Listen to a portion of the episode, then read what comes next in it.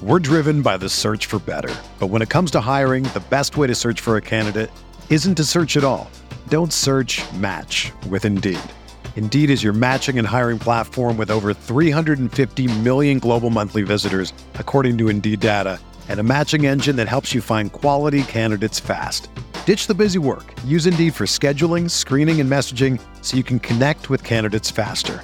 Leveraging over 140 million qualifications and preferences every day, Indeed's matching engine is constantly learning from your preferences, so the more you use Indeed, the better it gets.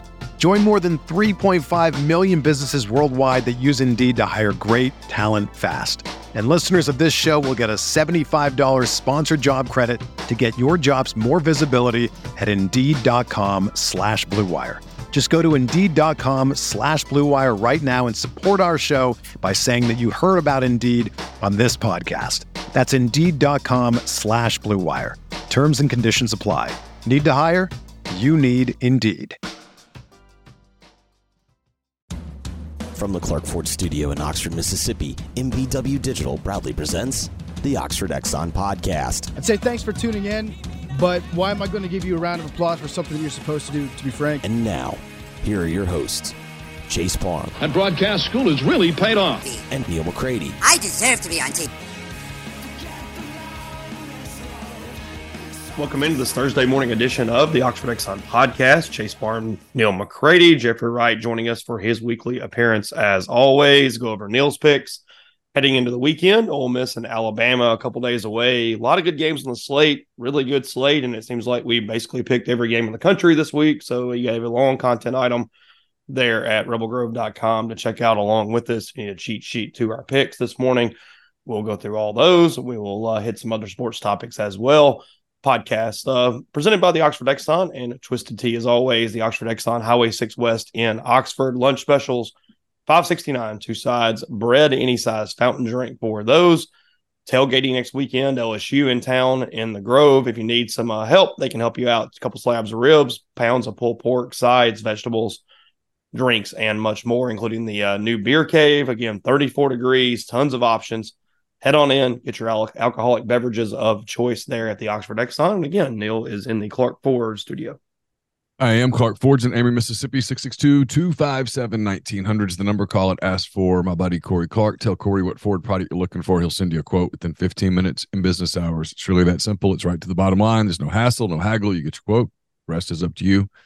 You can shop it around or you can do the smart thing, do what I've done, and hop into a Clark Ford today. You will love the product. You'll love the service.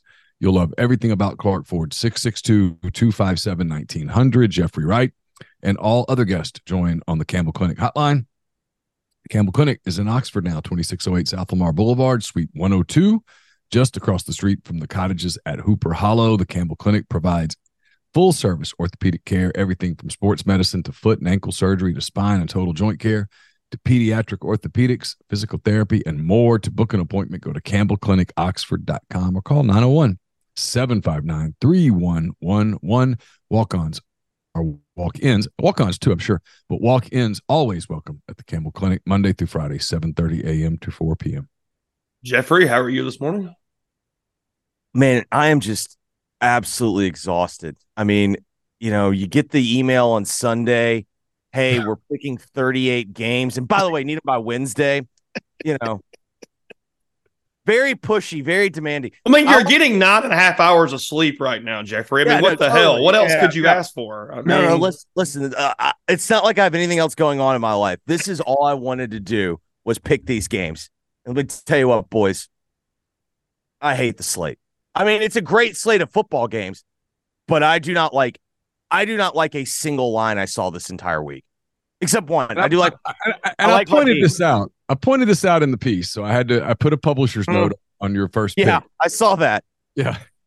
We always pick top 25 games. It's not my fault that there's 70 of them this week. I mean, we- Uh-huh. we always pick top 25 games. we do not do it this early in the season. No, that is not is- true. No, Neal, this is your you you added that rule like I don't know, 5 6 years ago, maybe longer. You might have added it when we were picking games that had already actually happened. Uh, hey, look, there's a reason we call them Neal's picks, you know? Yeah. But this is typically your move when you get to November and you got to start making up ground. Which, by the way, it's I'm actually back already. I mean, it's kind of there. It's a terrible strategy. From where you are, the more games you throw at us, the better chances we have of just going 500. Like the the odds are the odds are when you add 14 games, you're not going to really make up that much ground. Now, I suppose if you go 12 and 2, that's fine. I, I've yet to see that week. We're picking the entire Pac 12 this week, basically. The entire Pac 12 is on the slate. Great Best league in America. They got eight It's- wearing teams, baby. It's it, you could argue that it is literally, without question, the best league in America. It's it's the craziest part of so far. It's the craziest storyline in this season is that in its extinction year, the Pac-12 is probably better than the SEC and the Big Ten. It is, I don't know. Like, I think George Kliavkoff was basically a bullshit artist from day one.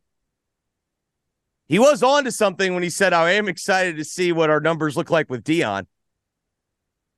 Oh, it's not wrong. Those that, that nine million on a game that started at nine or nine thirty at night. I mean, incredible because you, you, you you're either all in or all out on him. One of the, The other. game didn't end till 2.30 Eastern. Yeah,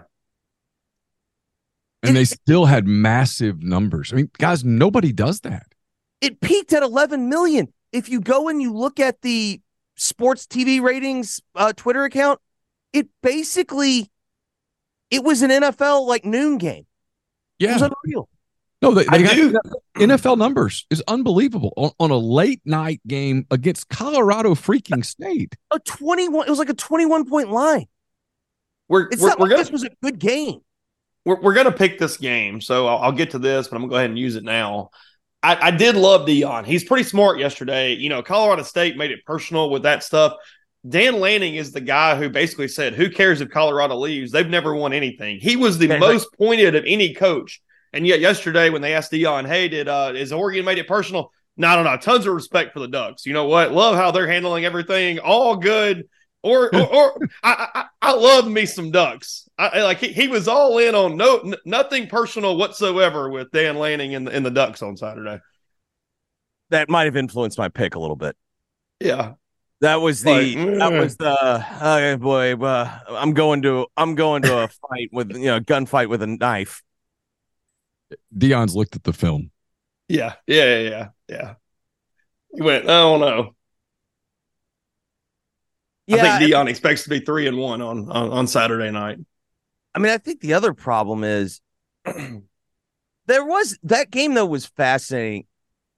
You had the I thought the biggest problem in that game though was the officials. Like they let that game they let that game get the way that it that it did, like as chippy as it was. And then you have you know, you're going to Oregon without your best player. Or maybe you know, it's either your yeah, I'd say Travis is their best player. Although I think Shedeur is really good. I do too. But Hunter's the best player. Yeah. No, Which they where were the where were the adults in the room, right? I mean that Hundred percent. that thing boiled over. They let it boil over in pregame. The adults have to take control of that, and you've got to take some of the steam out of the.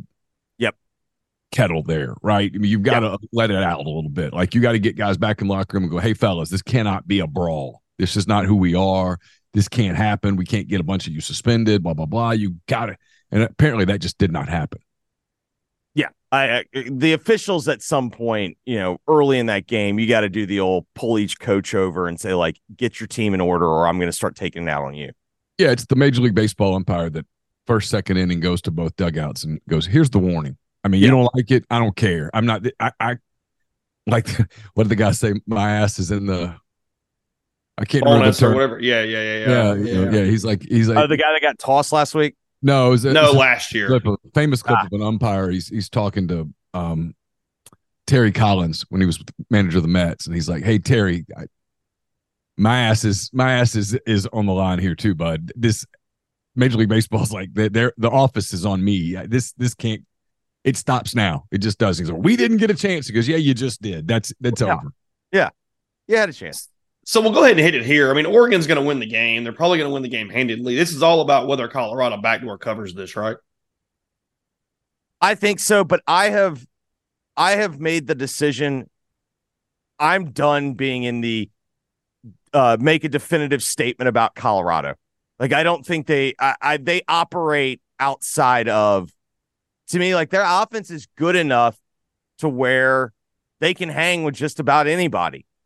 Their defense is bad enough to where they're going to lose football games. Like they're not going undefeated, but I again, I suspect that or this is going to be the this is the beginning of the all right, she turns into a pumpkin or you know, turns back into a pumpkin.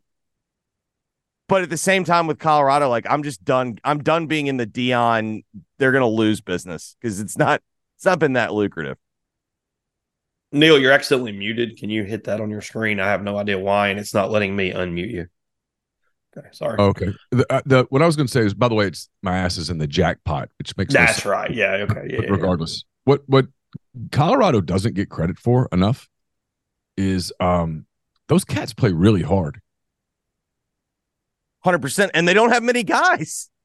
I, I- they really don't, and they play really hard. I mean, we had Jeff Collins on McCready and Siski on Monday, and he was saying that watching film, and he was referencing Alabama and South Florida, but he said this is across the board.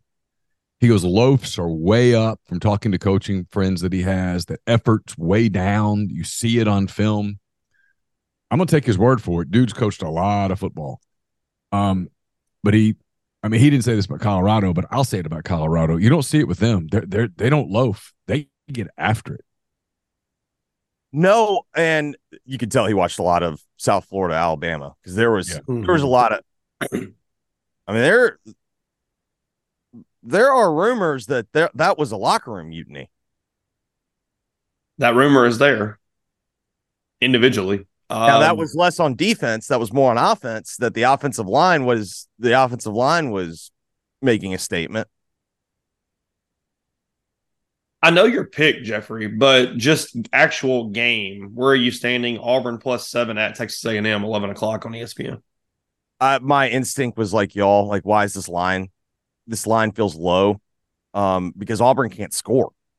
Auburn's really the offensive genius must be working with the defense this year.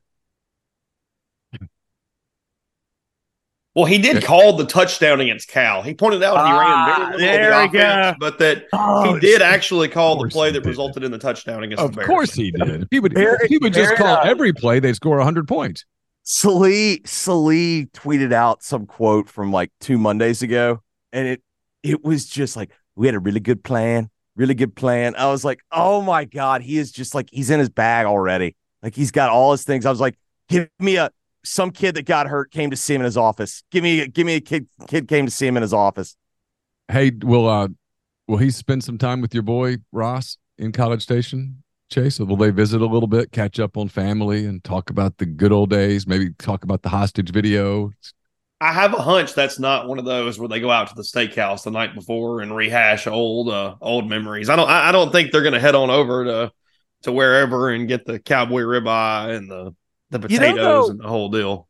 He'll never admit this because he's a like a sociopath, but he owes Ross a thank you.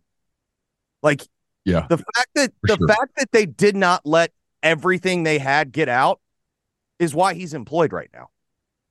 If No they doubt. if they would have just said if Ross and them it was if they would have said we don't we know we're not paying you but we're going to end you they could have Yeah, they could have thrown the head coach completely under the bus and that been the route. correct could have picked, could have picked a media member. Yep. and just gone. Here There he you is. Here it is. You didn't get it from me, but here it is. It's all here. Got any questions? Holler at me. But again, you didn't hear it from me. Right. I'm just Yeah. I'm just a source. Just call me source. Just say documents attained by yes and have at it. You're welcome. Merry Christmas. And they didn't so do Neal, it. you Neal, you took this as a gift, not that as a weird line, because you have uh the Aggies blowing out the Tigers on Saturday. I mean, I've watched both teams. It's not if look, can, can we say something here Sure. I don't think I I know I know because of Ross and, and there's and the cult the cult fan base everything. I, I don't think A and M stinks. I don't either. I, I don't think they stink at all. I, I actually think they're good. I mean, I think it turns. I think Miami. It might turn out that Miami's got a lot of dudes. it, it, I think they do. I mean, here's the deal with A and M is that defensively for whatever reason or reasons they're not playing to their talent but the media because we're we, we get we do this we not us but as a collective we make up our minds sometime in the summer okay these are the storylines for the year and we don't adjust we No. never adjust and so the storyline is Petrino and Fisher they can't coexist well so far they've coexisted really really well the offense is good Mhm. the quarterback's a good player. They've they've they're creative with their play calling. Their play Yes. calling is it's not predictable the way it has been in the past. I mean, I some I hear people do it and I'm like, you obviously have not watched. They didn't watch. I mean, they just saw the final score of the Miami game and went, aha. No, that wasn't it, man. They got beaten special teams and they got beat on defense. Big plays, because- big plays, big plays killed them. yeah, they're, they're having a hard time getting to the quarterback. They're not tackling particularly well, and their secondary is not very disciplined. It's athletic as hell, but it's they're they're not very disciplined. And and Miami had a really good scheme, and and the quarterback Van Dyck, I think that's his name, played an exceptional game in terms of his accuracy. And when he had opportunities, he took them. But look, A and M's not a bad team. Auburn's potentially a bad team. I mean, this this if if both teams sort of play to their potential here, this is not close. So I have a theory on Durkin, and since y'all covered him, uh, I'm I'm gonna workshop this on you. I would rather have DJ as my coordinator with less talent.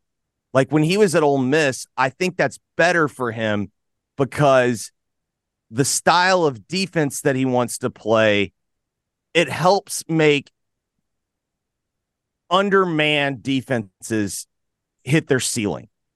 But when I have Texas A&M talent, I'd rather honestly just have, hey boys, like we're lining up and we're playing. Yeah. And because when you watch that to me, yes, the secondary has been has been susceptible to gambling a lot.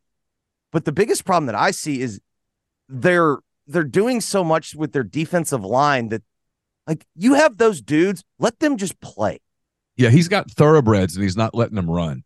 Correct. He's he's just jogging them around the track, and the horse is losing its freaking mind because it's like, hey, I want to I want to do what what it comes natural to me. I, I just want to take off for a minute. Like And I want do it. I want meathead defensive coordinator. Like I want Jeremy Pruitt with those guys. Yeah, oh, he, he, let him go. Let him play. the, the Ole Miss players have mentioned that Durkin and to a point Partridge's systems were very rigid, where you put them in the right place, and essentially you're counting on the offense to make mistakes, or if you're just in the right place often enough, good things happen. Yes. Well, and bend but don't break. Bend Right. and, bend, Yeah, yeah, and yeah. bend, and eventually they'll they'll someone on offense will screw it up, and and that Well, and the problem, in- and, in and the problem game. in that Miami game was Miami hit shot plays.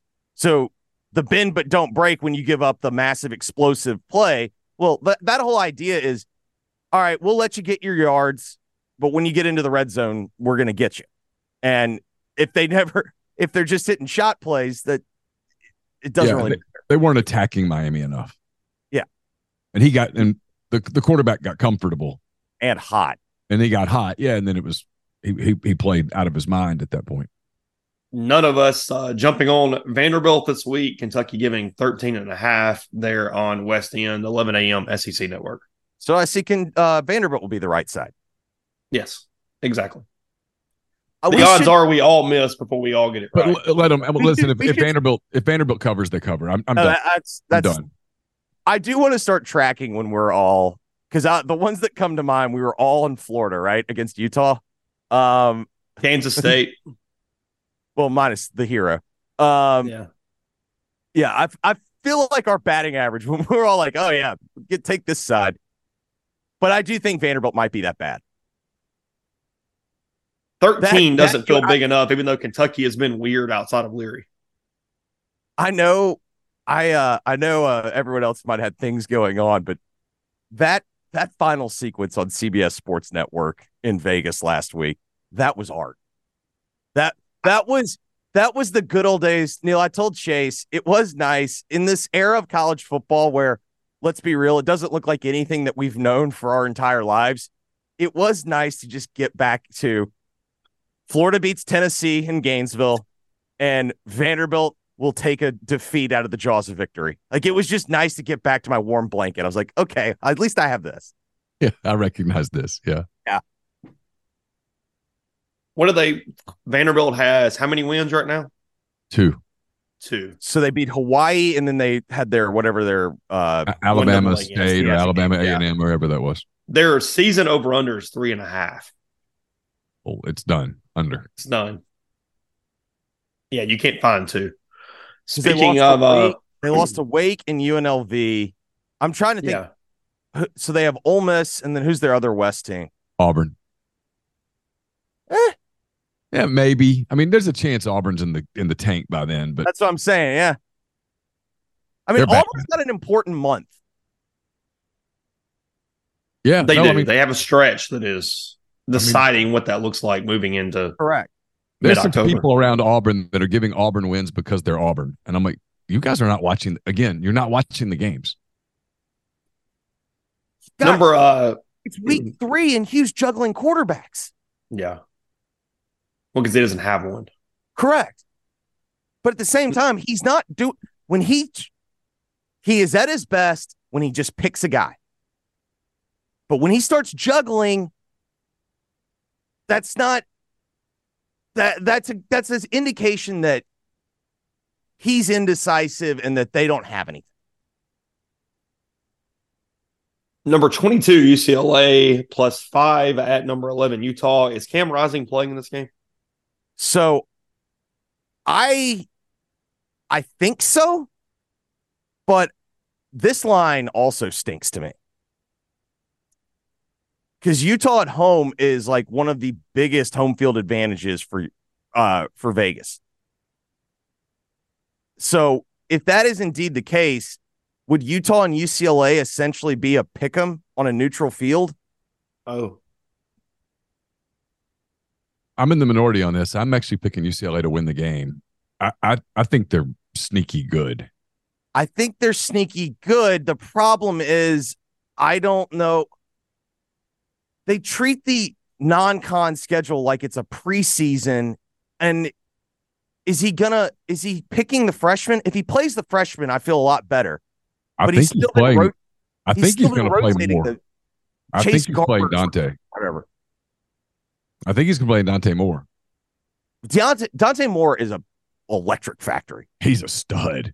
Guys, There were there were guys in rivals that I talked to when we were doing all the quarterback stuff about Arch and all that crap back in the day, who were like, "Hey man, this kid in Detroit's a beast," and here he is.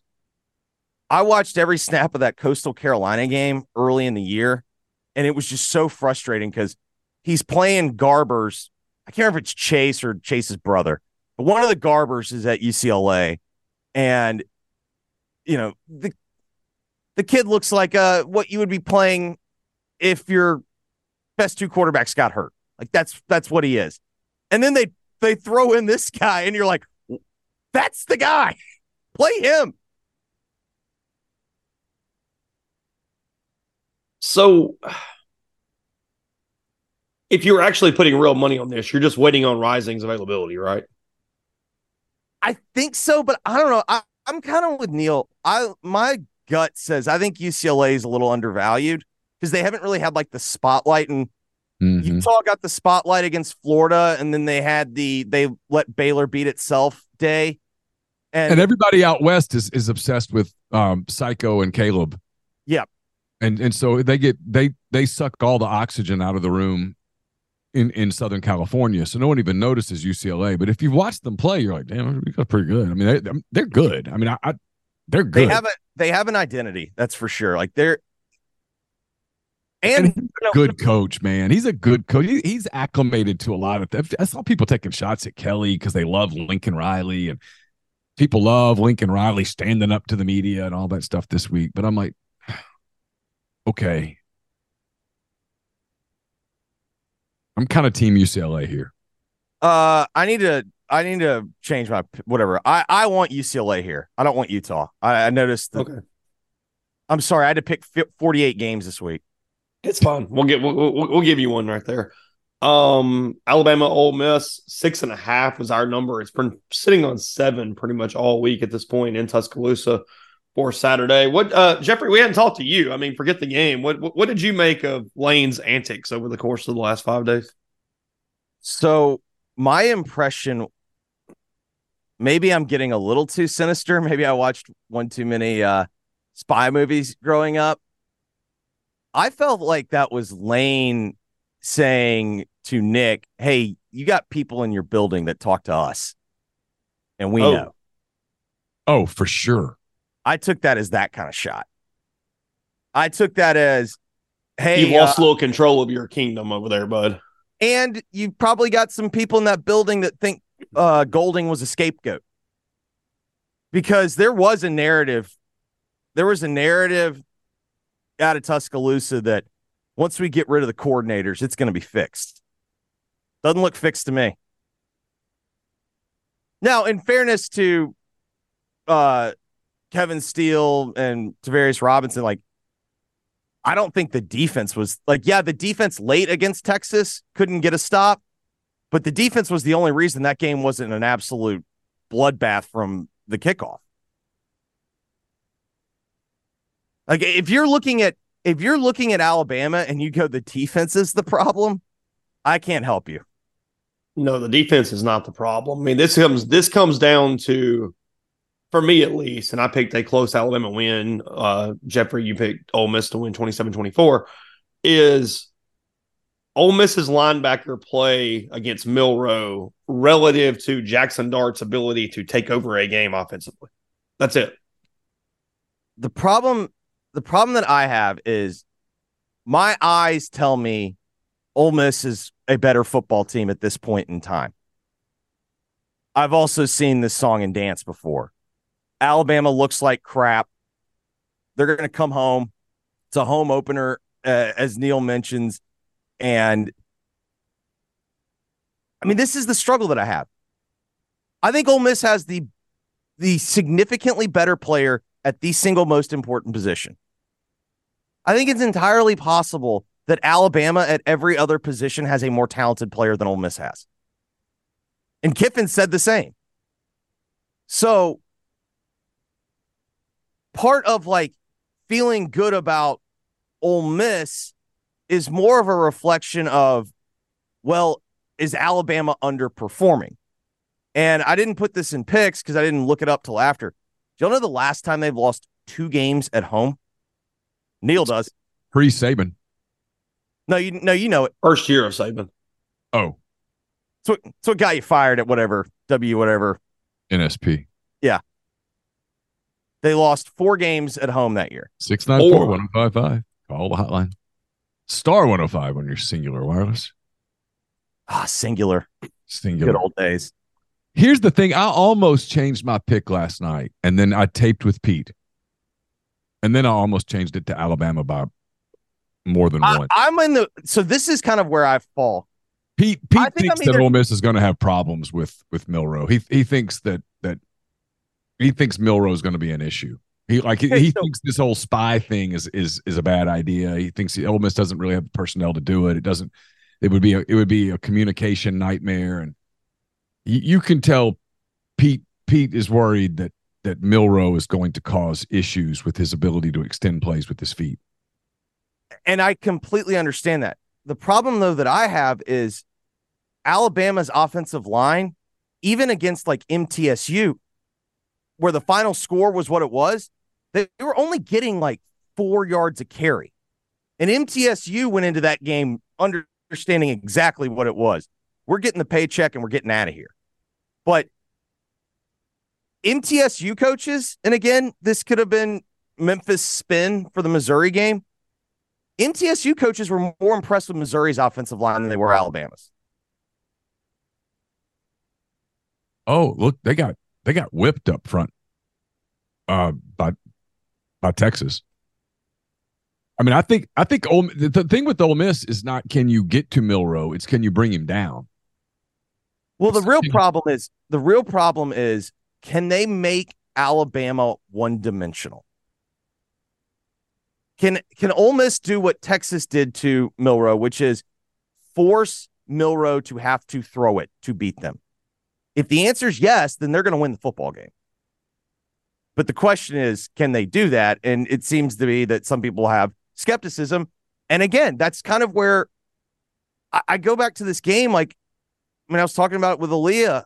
Like, you could tell me like 20 different results in this game and I'd buy it. But I think where I really boil down to is like, I think either Ole Miss wins the game or it turns into like the the get your popcorn ready game where they got beat by like, you know, for 20, what was it, 42, 21, something like that. It's basically what Pete said. Pete said the only scenario, and I'm, I do not want to give away the show, but you guys ought to watch it. It was really good. He's he's Pete's fantastic at that. He said the only scenario that would really shock him that he just didn't buy was Ole Miss in a blowout.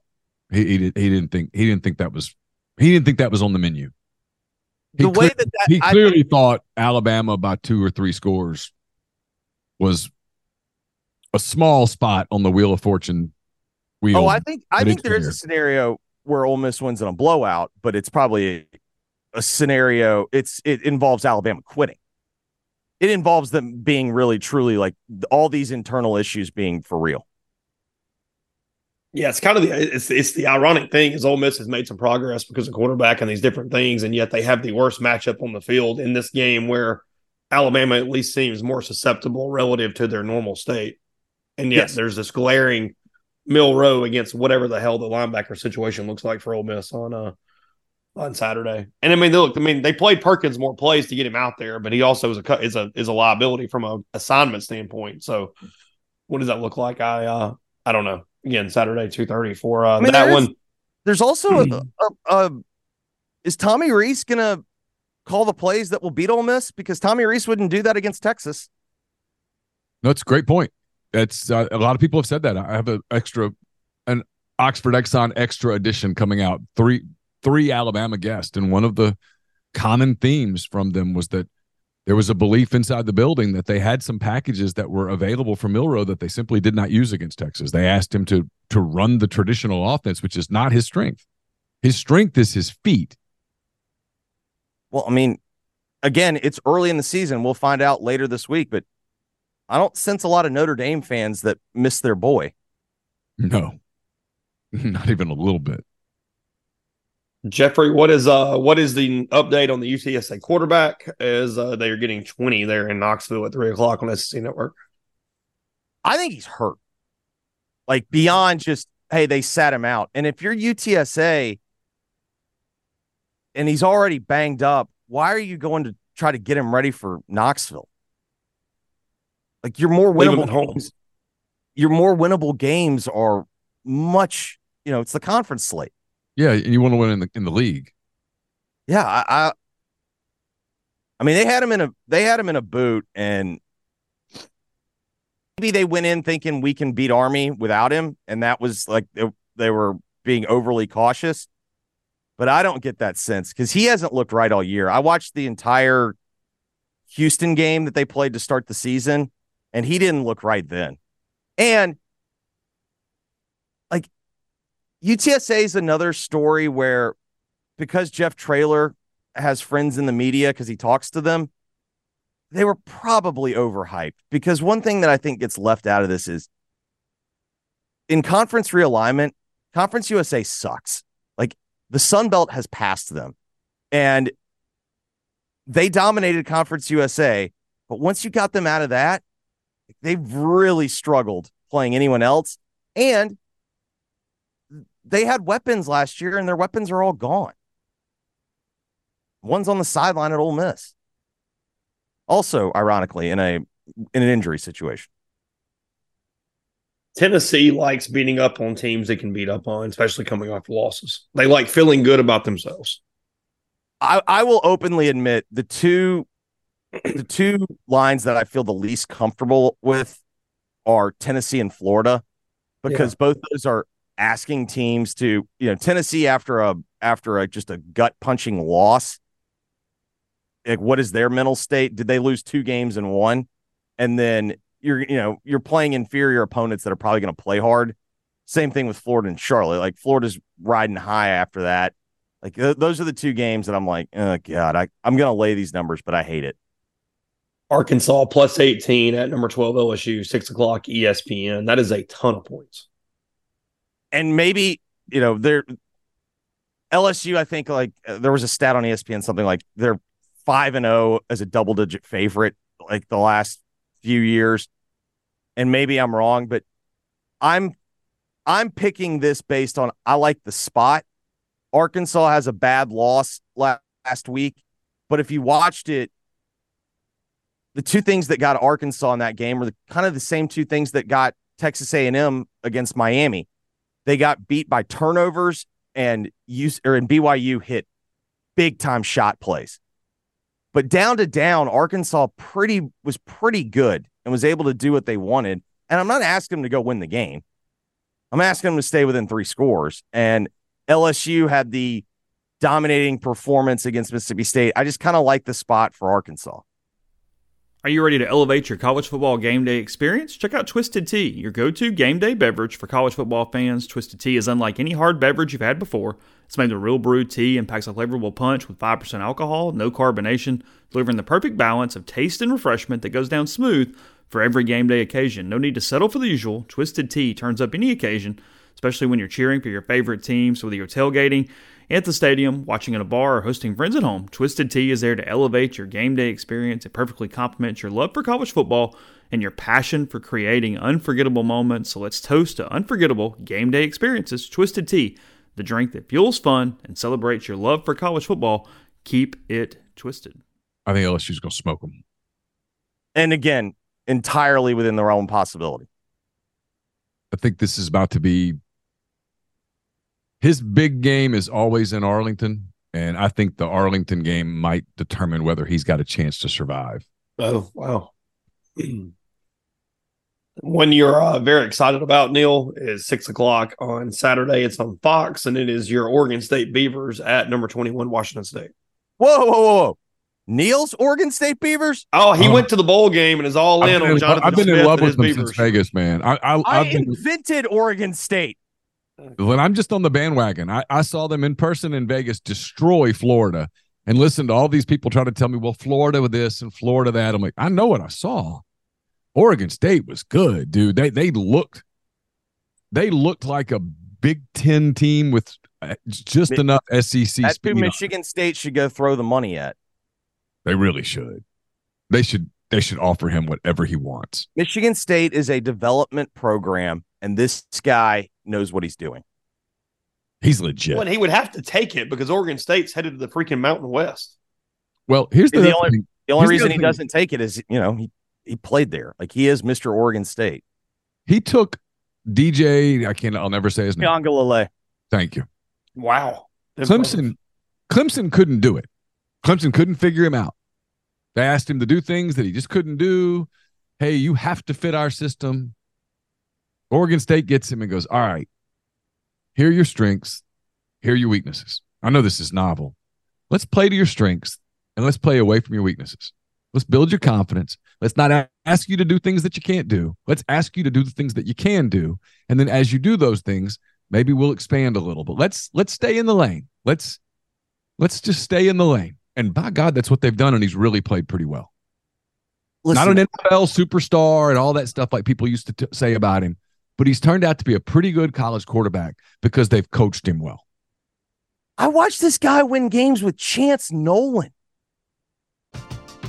We're driven by the search for better. But when it comes to hiring, the best way to search for a candidate isn't to search at all. Don't search match with Indeed. Indeed is your matching and hiring platform with over 350 million global monthly visitors, according to Indeed data, and a matching engine that helps you find quality candidates fast. Ditch the busy work. Use Indeed for scheduling, screening, and messaging so you can connect with candidates faster. Leveraging over 140 million qualifications and preferences every day, Indeed's matching engine is constantly learning from your preferences, so the more you use Indeed, the better it gets. Join more than 3.5 million businesses worldwide that use Indeed to hire great talent fast. And listeners of this show will get a $75 sponsored job credit to get your jobs more visibility at Indeed.com slash BlueWire. Just go to Indeed.com slash BlueWire right now and support our show by saying that you heard about Indeed on this podcast. That's Indeed.com slash BlueWire. Terms and conditions apply. Need to hire? You need Indeed. Whether you're a world class athlete or a podcaster like me, we all understand the importance of mental and physical well being and proper recovery for top notch performance. That's why I'm excited that Unifyd Healing is sponsoring podcasts on the Blue Wire Network. Unifyd Healing is a new and super innovative global network of wellness centers powered by Energy Enhancement System, or EE System. If you haven't heard of the EE System yet, then you'll want to listen up. This technology promotes wellness, deep relaxation, purification, and rejuvenation. Wherever you are across the globe, access to a center is easy and affordable. Interested in experiencing the EE System technology for yourself? Go to unifydhealing.com slash bluewire to learn more and find a center near you. That's unified, U-N-I-F-Y-D, healing.com slash bluewire.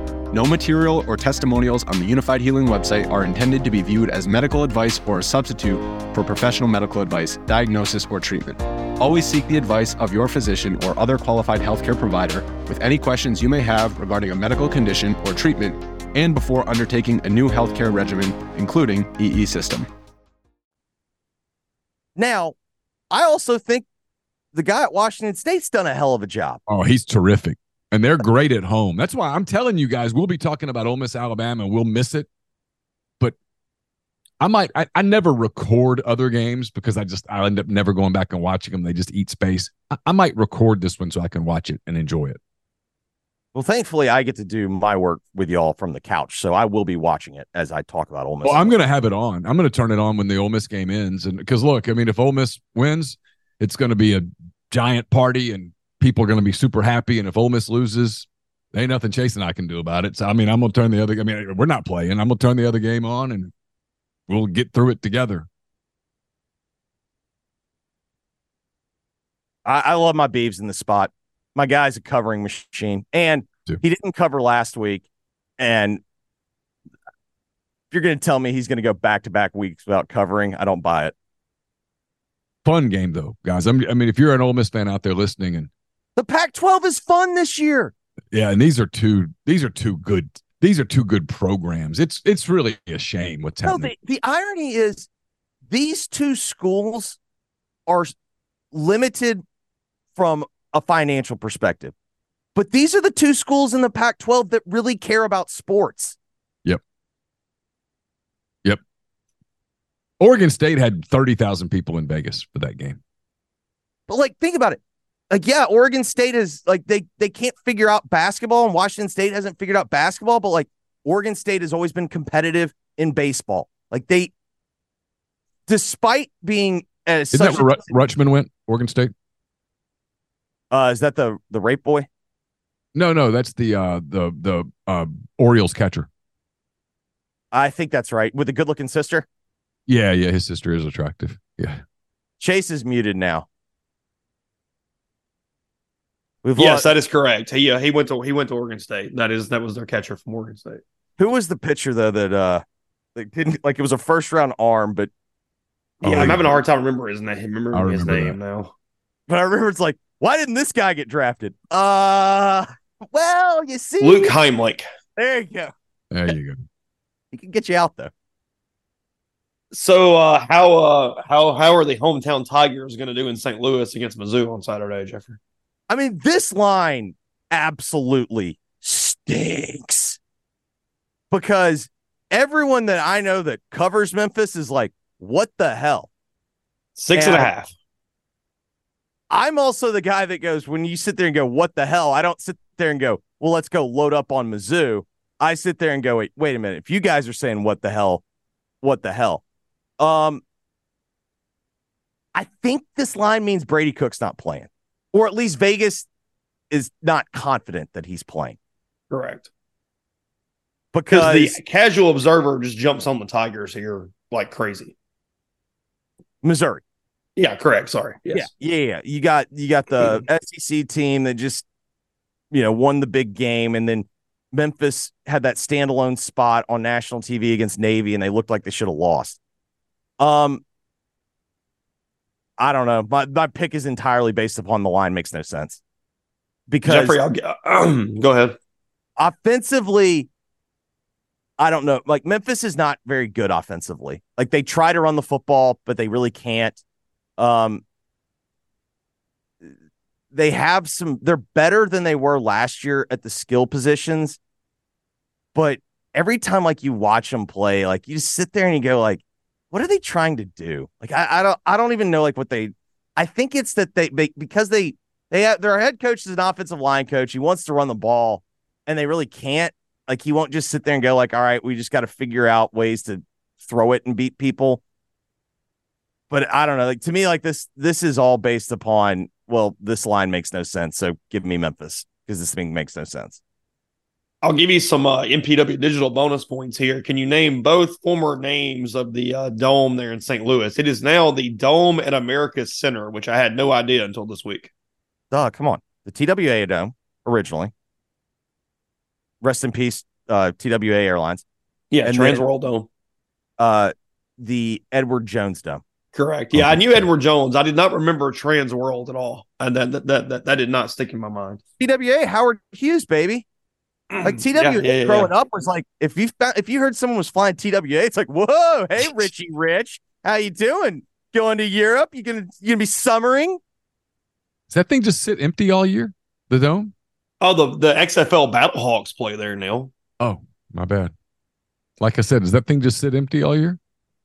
I don't so know. So here's I'm, uh, I'm curious to know what St. What's St. Louis going to do with that check that Kroenke had to cut him.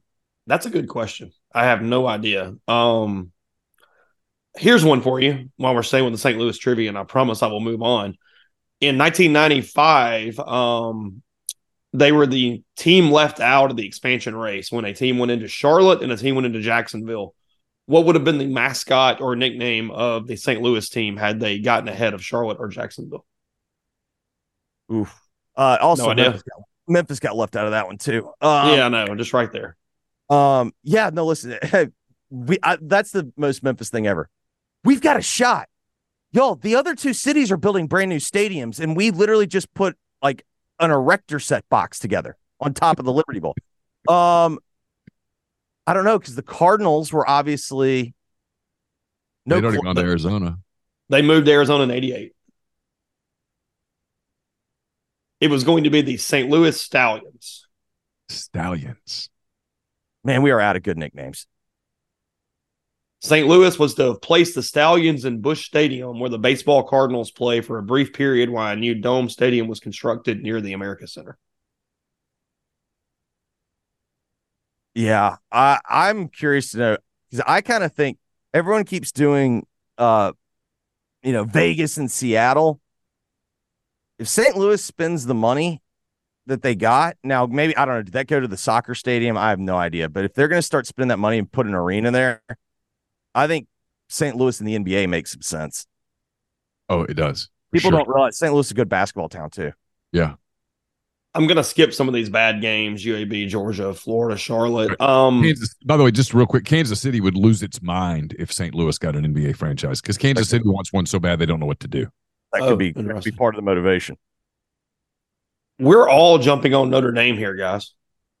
Getting three at home against Iowa. I mean Ohio State. Hartman's good, dude. It's I mean, the only two games that I think we're all picking the same teams. I don't know. The way I just looked at it was I've watched Notre Dame play. I think they look pretty good. They had a good plan for Ohio State last year. And I think Stroud's better than McCord. And Ohio State really struggled. And this year, like this is just simply like I'm getting the better the better quarterback at home, and I'm taking that. And I also think this is a like if you're an Ohio State backer, I think this is a really good spot because this is like the least hyped Ohio State team I can remember in a long time. And they still got plenty of dudes. Number 24, Iowa plus 14 at Penn State, 630 on CBS. Neil, your uh your Hawkeyes, can they get to 25 points in this football game? Like I said in the thing, if they can score two defensive touchdowns, they can. Otherwise, mm-hmm. I don't think they can. I mean, I've watched okay. Penn State. I just don't think Iowa can successfully move the football. I mean, not with Mr. Creative doing the play calling. I just I haven't loved what I've seen out of Penn State. Um, and this is, you know, while the Iowa defense I don't think has like the NFL guys that they've had the last couple of years or the last few, God, now like 10 years, I still think that defense can make it difficult on Allar. And I mean, last week they cover against Illinois and they won the turnover battle five nothing, and it like was kind of a struggle to cover. Yeah. Franklin had to score that you know garbage touchdown against West Virginia on like the last you know whatever 30 seconds left when the game was already over to cover there. And again, I respect it. I I do coaches at cover.com, don't forget. Um but I I don't know like I I, I just kind of like Iowa in the spot because I feel like everyone's like, ah, Iowa stinks. There is actually a third game of the week that we all took the same team. We all have South Carolina covering four and a half in Columbia against the Mississippi State Bulldogs. I mean, this is just uh until I don't know. You want to talk about how how do you score? How does Mississippi State score? I have a question for both of you guys. I, I, legitimately mean this. He's three games in. Everything he's done is a PR nightmare. He's already pulled the we're going to only recruit kids who love Mississippi State card, which is idiotic. Is there any chance that this just goes to hell in year one and they go, you know what? We jumped the gun on this abandoned ship. I mean, so even they, Moorhead got a next year and they hated him and he didn't fit. Are they pot committed to this? They went eight and four. Like they were eight and four. It's one thing to go eight and four and have the best defense. And like the reason why he got fired is because they went eight and four and he's supposed to be the offensive guy and their offense looked broken. So that, but he still got the extra year. I'm, I'm more would I do it? Yes. I think this guy has proven to me this is a defensive coordinator, not a head coach. The problem, though, my understanding at least of the problem is he he got all the prominent boosters that matter on his side to the point where we forget last year like they were remember there were talks they were going to fire Leach or that he was going to yes. retire. Remember that like yes. at the middle of the season? Well, and I remember the day of the Egg Bowl thinking I mean, may he rest in peace. I, am not speaking ill of, of, of the deceased, but there there were a lot of rumblings that hey, this they're just letting Leach play this thing out, and as soon as the season's over, they're they're gonna usher him into some form of retirement. And they're the only reason Arnett's still there as the defensive coordinator is because he's been promised the gig sooner rather than later. I mean, that was what was being said that day. And what my understanding of it is, is the reason why that happened is like he had convinced the key boosters, you know, this style of football, this candy ass air raid football, like that's not going to win. Like we got to get back to being tough and whatnot. And like he was going to fire all the, you know, all the Leach guys. And good job, buddy. Well, I mean, guys, we we we love to make fun of Iowa's offense, and deservedly so. And I watch a lot of Iowa football. Mississippi State's offense the other day was less creative than Iowa's. Oh, I Just keeping it keeping it real. I mean, they make Brian Ferentz look like he's just the, the, the Mad Hatter out there. No, it's I mean, throwing away a year on purpose because you say out loud, we're running a different system. Well, okay, why don't you recruit to a different system, but run the actual plays that your offense can do? Yeah, treat it as a transition year. Yeah, instead you're being hard headed and going, nope, nope, nope. We're just going to force Will Rogers into this because the way they're playing, Mike Wright would be better as a starting quarterback. No, I mean, I, I Neil, I told Chase afterwards, like they talked Will into staying, and Will should have just gone some like Will should have gotten in the por- portal and gone somewhere that runs the air raid because you know this is never going to be an offensive fit for him. He talked about going to Auburn, and he would be a much better fit there than he is in this thing. He and to, to, Hugh's credit, Hugh would use him better than what State's doing. I, yeah, I agree with that. I mean, my my problem with if I hear you're going to get the Scott Satterfield offense, I'm checked out. Doesn't work. Well, but but I mean, he's doing the stuff off the field too that indicates you don't get any of it. And if you don't get any of it, and you're at the school in the West, I know we're getting ready to get out of divisions, but you're at the school in the West that from an NIL potential, you're last, right? I mean, Ole Miss has proven it can compete uh, in the NIL game. We know about Alabama and Auburn and Texas A&M and LSU. Uh, the Arkansas was kind of a sleeping giant in the NIL thing. The money's there. It's just a matter of getting it to go to football. And I, I think I think something's coming. I'll just keep it, I'll leave it there.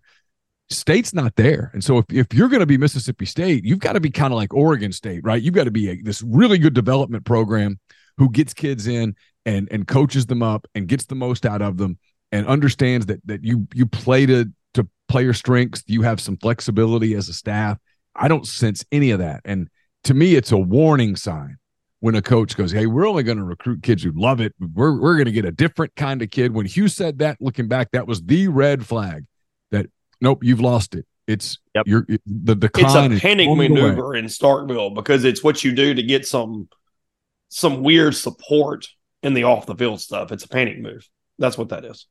So, Jeffrey, last thing here. Uh, where are we falling on Sean McVay getting him a field goal to cover last week or to push? Sorry, not even a cover, a push. So everyone that follows me knows that that's my favorite game of the year because if you've ever been in a fraternity, that's big bro, little bro night. And that was the most little bro night move I've ever seen from Sean McVay. Like anyone that's ever had a big bro, no one can get in your head like your big bro can. And on the flip side, like when you become big bro, you can get in little bro's head as much as anyone. And it's a delight. And Shanahan just lives in McVay's head. And that was just like the most, I'm just going to go kick this field goal. Just like, you didn't cover. You didn't cover. You should have beat me by more. It's McVay coaching in two years.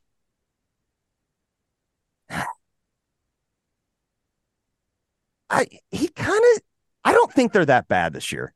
No, I don't think they're bad. I'm just saying, does he have is is that what he wants to do? Is he just doing it in two years? I'm not talking about getting fired. They're okay. They're kind of they're, they're kind of fun, honestly. See, I'm really I'm really looking forward to Monday night Bengals Rams. if he was going to do the I'm going to go take the TV money, get out and then reset, I felt like last like this off season was the time to do that. Yeah, because he's in the middle of like this weird rebuild ish thing now. They actually have a first round pick this year. They do. I saw that. It's I think it'll be a decent quarterback draft. I mean, I think the problem is they're just so handcuffed by Stafford's deal. And whatever's going on with Cooper Kupp right now. Yeah. Well, Cooper Kupp's hurt because he's Yeah, right. undersized and they throw him the ball 200 times a year. Yeah. Uh, what's your uh, TV one on uh on Saturday? What what what are the two or three you're most looking forward to, Jeffrey? And we'll get you out of here. I I think I think the three games I'm the most interested in are Clemson, Florida State, Ole Miss, Okay. Alabama, and then Notre Dame, Ohio State. Because that Clemson, Clemson, Florida State. Okay. that Clemson line stinks. What was Number it? Four, it's like two and a half. Number Oh, four, wow. it's unranked. It's like it's begging you to take Florida State and lay the points, and they, they, they must know something. That's um, th- that's why I'm very fascinated in that game. But Yeah. man, Clemson hasn't exactly wowed. no, no, No, no. and- Je- And they lost another receiver for the year. yeah, Jeffrey, appreciate it, bud. Talk All to right, you guys, soon. good. Jeffrey Wright joining us there as he does uh, every single Thursday. Huge slate. He obviously in uh, in Oxford, everything's focused in one direction. The uh, the the latest we think we know is that Caden Prieskorn will play on Saturday. It appears that Zakhari Franklin is going to give it a go as well, or at least as of right now. And then I have no idea on Tre Harris. I'll admit I have no updated information whatsoever on him. So that is where we're sitting as of 8:54 a.m. here on this Thursday morning. I think he'll dress. I think he'll be out there. I, I, I suspect they will see what he looks like and feels like in pregame. My guess is that if he plays, he will be on a limit unlimited packages and that he will be on a pitch count. They can't afford to aggravate it and lose him for the year. As big as the game is. I get it, but you do have eight more. And I don't know No, you can't make it worse. I don't know how effective Franklin will be. I don't know. We'll see. I, I, everything I hear about Prieskorn, and look, I, I trust Brian's sourcing on this, is that Prieskorn's good to go. Yeah, I, I, I expect him to play fairly normally on Saturday. And it's it's huge because I mean, not to pile on the kid, but they just haven't gotten much out of the tight end position this year. And it's not just Trigg; they just haven't gotten a lot out of it. It's not Wolf's fault that he got hurt. He went up in the air to make a, really good catch, and he came down and he broke his collarbone. It happens. Um, Heath still is a He's limited. he's limited. He's got he, he hasn't gotten to his he hasn't gotten into his comfort zone yet. I mean, there's still potential there, and he's a good player, and he did some good things against Georgia Tech. And then Trigg is just inconsistent. He, he doesn't always get where he needs to get in the in the running game, and he's inconsistent in the passing game. He sometimes does really good things, but they they need they need some consistency from that position. They need some maturity from that position, and I think Prieskorn provides it. And look, we didn't get to it with Jeffrey. I got to it with Pete a little bit. You'll hear that tonight. Watch it tonight. It's going to be on MPW later today. At some point, Ole Miss has to establish the running game beyond Jaxson Dart.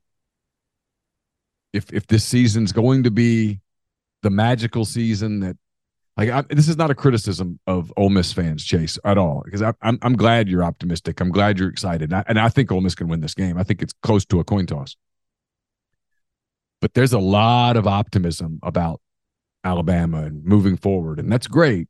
But if you're gonna get there, you've got to figure it out in the running game. You yeah. cannot lean on Jaxson Dart to run you to a to, to Atlanta. I, I I don't I don't think that's realistic. I don't think that's fair. Not even forget fair. I don't I don't think it's I don't think it's realistic. I mean, you're going to end up getting him hurt. You can't get your quarterback hit, hit, hit, hit, hit, hit, hit, and it not take a toll on you. It's it's one of like talking about Arkansas, for example, a minute ago. It's it's one of the problems with their offense is they run Jefferson so much that he gets banged up, and when he gets banged up, he loses his effectiveness as a passer. And as he loses his effectiveness as a passer, it impacts your offense. Well, the same thing could happen to Jaxson. Hell, he's not as big as KJ. I mean, th- those those kinds of those kinds of things pile up. They've got to get Quinshon Judkins going in the running game. They got to figure it out. And, and if they do that on Saturday, they're beating Alabama. If they don't, it's going to be really touch and go. Well, it's why Saturday is so huge to see what that looks like. Because if you do get Prieskorn back, you sort of have that element where either the run game is going to work moving forward or it's not. You know what I mean? Because you've been able yep. so far to go, hey, we, they haven't had a tight end. You haven't had the sixth person. You haven't been able to get into the middle of the field and do all these things. Well, if he's there and it still doesn't work, you go, well, that's the personnel. I mean, now right. it is what it is, bud. And there's so, some guys up front that got to play better. They, they, mm-hmm. and, and, they played they played a little better against Georgia Tech. They were there, okay. was, there was there was a there was progress, but they've got to have more progress because obviously, you know, it's the part of the if you flipped the two schedules, if Alabama had played Mercer, Tulane, and Georgia Tech, what would their record? be? Oh. Probably three and zero. Oh. If Ole Miss had played Middle Tennessee, Texas, and South Florida, what would they be? Probably two and one. So you know, a lot of this is a lot. Again, I'm not criticizing the optimism. I'm all for the optimism. Um, our job's better, our numbers are better when people are optimistic. So go optimism. But we're kind of where we thought we'd be. I thought we'd be three and zero. Oh. I thought Ole Miss would be three and zero. Oh. I thought I, I thought I thought Alabama would be either two and one or three and zero. I wondered about Texas. I thought Alabama would beat them. Alabama's clearly not as good as I thought Alabama would be, but Ole Miss is exactly where I thought it would be. Three and zero. A lot of question marks. I, I think a pretty high ceiling, but I I'm not convinced that the floor has risen yet. I, I, need to see Saturday before I go. Oh yeah, no, the floor is not six and six, or the floor is not seven and five. The floor is eight and four. The floor is nine and three. I need to see Saturday before I say something like that. The three stat, or if you can call the third one a stat, the three stats that I think decide this game: Ole Miss rushing yards, Jalen Milroe rushing yards, and Ole Miss blown coverages and turnovers. Sure. Well, yeah. Can they force Milroe to turn the ball over? Because he has been susceptible to turn the ball over. And, and he's can, been sacked a lot. And can Jaxson Dart continue to avoid turnovers? Can Jaxson not try to force things? Not eh, so far this year, he's been brilliant. Well, Take, and the one thing that I alluded to a little bit, maybe in picks, maybe yesterday, just somewhere else, is Lane needs to just coach. Lane has coached himself out of this game at times too. He has to just coach. It's just a game. Quit being different because Alabama's on the other sidelines. Don't go for fourth down on your eight, on eight yard line because you just can't stand to give the ball back. Calm down. Lane's got to calm down. Yeah. No, it's listen to a big game for him. I, am convinced of it. I, it's I'm, a huge game for him too because, like you said, in 2020, he said, "Hey, no moral victories." Yeah. Okay, cheer four, win a game, go win it. They're right there. They're not unbeatable. It's not the juggernaut of all juggernauts anymore. They're still really damn good now. And you know, But- I don't know, I don't know whether he was. I don't know whether this was playing games with his team or, or playing games with the media or laying the groundwork for. Hey, look, man, they're, they're, they we only have one guy that would play there. You know, they they they're just so talented. I don't know what it was. Maybe it was a combination of all of those things, but he doesn't play them next year. If if Ole Miss plays Alabama next year, it's going to be either in the playoff or in the SEC championship game. So it's his last time for two years. Yeah. So, you know, it's a big, big, big moment for him. It's you can feel it. He's been And more Tuscaloosa's active- going to be juiced on Saturday. Well, he has woken them up in the event that they were asleep and they weren't. No. I mean, they that's a proud program. They whatever happened in Tampa, whether it was mutiny or whether it was sleep or whether it was just going down and playing a group of 5 and not getting motivated and looking like crap. Whatever happened, you can bet that there are players in that it's Nick Saban's team. There are Yeah, sure. players in that in that organization. They they had the meeting. The, people make fun of the meeting, but the fact that the meeting happened tells me that there was some leadership on that team that said, "No, no, this is this is not who we are. This is not the standard. You don't wear this uniform and play like that. We've got to go answer the bell." And then Lane Mhm. Lane the castle crumbling. That was a shot. That was a that was a shot. That was a saying, "Hey, your your empire is falling. The dynasty's over." Combined with the defensive coordinator thing, and oh, and it's happening from within too. And there's a lot there. So it all kind of culminates with I mean, kind of fittingly, I think, with another 230 game in Bryant Denny, because the last one was sort of an embarrassment for Ole Miss. Mhm. And um and and this is it's a giant opportunity and for the people who do the respect thing that they a lot of fans very obsessed with respect. You and I've talked about this a lot. I always I get it to a point, but you're either going to win or you're going to lose. If Ole Miss wins, they're going to get a ton of respect out of this. If Ole Miss wins, they're going to jump four or five spots in the polls. The LSU game's going to get magnified next week, assuming LSU beats Arkansas. Yeah, you're Um, talking about like number eight versus number nine or whatever it will be next week. Yeah, a, a big, big, big game, a national game that gets ton of national attention. Probably game day, about- frankly. Probably so. People talking about Ole Miss in a different way. You will get the respect if you win the scoreboard, and if you don't, here's the truth: the people are going to go. You know what? Kiffin talks a lot about that game, but he can't win it, and they're going to move on. LSU Ole Miss will just be about next week. Will really be all about LSU. hmm Tonight, uh, your NFL game is the New York Giants at the 49ers. 49ers giving 10 and a half tonight for uh for this one. I don't think as banged up as the Giants are, they're going to have a hard time. Yeah, I do too. It feels it feels very much uh that that they they salvaged last week against Arizona. They did not cover, but they got the win, came back from the huge deficit. But tall order tonight there uh, in San Francisco. Um, heading into the uh, heading into the weekend, and then your two other primetime games. One of them I've already alluded to. You've got uh, Pittsburgh at the Raiders on Sunday night, and then uh, actually two Monday night games again. You've got Eagles at Bucs and Rams at Bengals on uh, on Monday night. So It's pretty smart of the NFL. they do it three times. I, I read a story a couple days ago about why they do it and like what's set up and what the deal is. It had to do with you know the bargaining stuff, but yeah, it's three times this season they'll have dual Monday night games. It makes more of the Sunday games big. Yeah. So anyway, all right. Appreciate Jeffrey. Uh, again, we have uh, some extra content coming throughout the uh, day.